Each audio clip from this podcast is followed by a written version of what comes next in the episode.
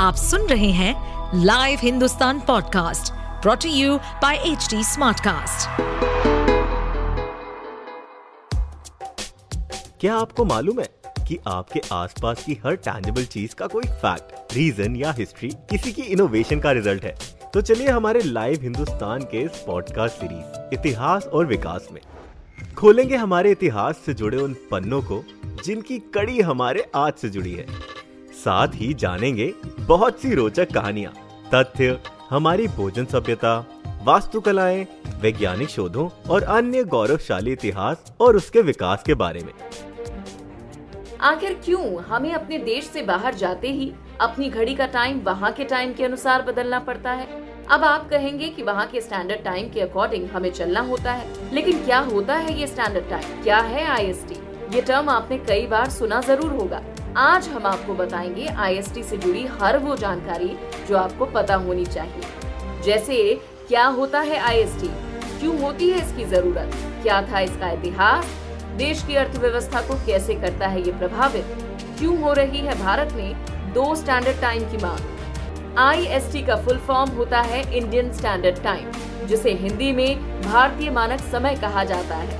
Standard time निर्धारित करने से फ़ायदा ये है कि एक देश के लिए एक ही टाइम जोन हो जाता है। एक टाइम जोन ग्लोब का एक क्षेत्र है, जो कानूनी कमर्शियल संचार और सामाजिक उद्देश्यों के लिए एक समान मानक समय का पालन करता है, ताकि सब जगह अलग अलग समय उपयोग करने से दिक्कत ना हो। पूरी दुनिया का भी एक स्टैंडर्ड टाइम है, जिसे जीएमटी यानी ग्रीनविच मीन टाइम कहते हैं। जीएमटी एक टाइम जोन निश्चित करने के लिए क्रिएट की गई एक काल्पनिक रेखा है, जो यूके के लंदन से होकर गुजरती है। ग्रीनविच लंदन में है। दुनिया के सारे देशों का टाइम यहीं से निर्धारित होता है। जीएमटी को यूनिवर्सल कोऑर्डिनेट टाइम यानी यूजीटी भी कहते हैं। भारत का स्टैंडर्ड टाइम जीएमटी से साढ़े पाँच घंटे आगे है। इसका मतलब अगर लंदन में कोई मैच दोपहर एक बजे शुरू हो तो हमें भारत में शाम साढ़े छह बजे शुरू होता दिखेगा। ये फ़र्क देशांतर रेखाओं की वजह से होता है। स्कूल में आपने भूगोल में पढ़ा होगा कि धरती को खड़ी, यानी लॉन्गिट्यूड और लेटी, यानी लैटिट्यूड रेखाओं में विभाजित किया जाता है। लॉन्गिट्यूड रेखाएँ समय निर्धारित करने में बड़ी भूमिका निभाती है। धरती अपनी धुरी पर घूमने में 24 घंटे का समय लेती है। इन काल्पनिक रेखाओं द्वारा धरती की 360 डिग्री गोलाई को 15-15 डिग्री के 24 एक समान हिस्सों में बांटा जा सकता है।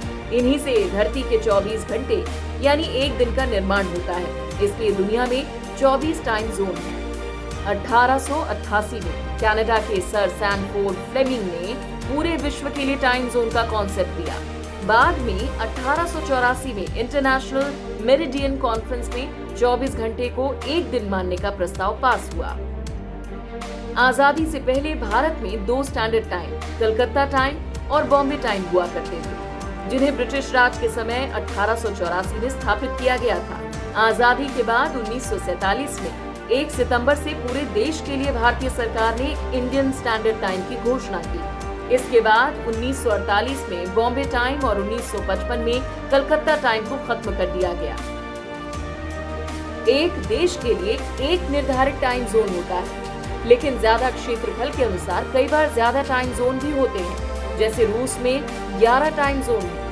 भारत में भी फिर से दो टाइम जोन बनाने की मांग हो रही है। असम के पूर्व मुख्यमंत्री तरुण गोगोई ने नॉर्थ ईस्ट के लिए अलग टाइम जोन की मांग की थी। दरअसल भारत के पश्चिमी किनारे पर गुजरात और पूरब में अरुणाचल प्रदेश है। दोनों में करीबन उनतीस किलोमीटर की दूरी है। मतलब अरुणाचल में सूरज की किरणें गुजरात से करीबन दो घंटे पहले पड़ती हैं और नॉर्थ ईस्ट में गुजरात से पहले अंधेरा भी हो जाता है। लेकिन टाइम जोन तो एक ही है। जिसके कारण सूरज की रोशनी और वर्क फोर्स का वहाँ सही इस्तेमाल नहीं हो पाता। वहीं एनपीएल यानी नेशनल फ़िज़िकल लेबोरेटरी द्वारा भी दो टाइम जोन का प्रस्ताव दिया है, जिस पर अभी कोई फैसला नहीं हुआ है।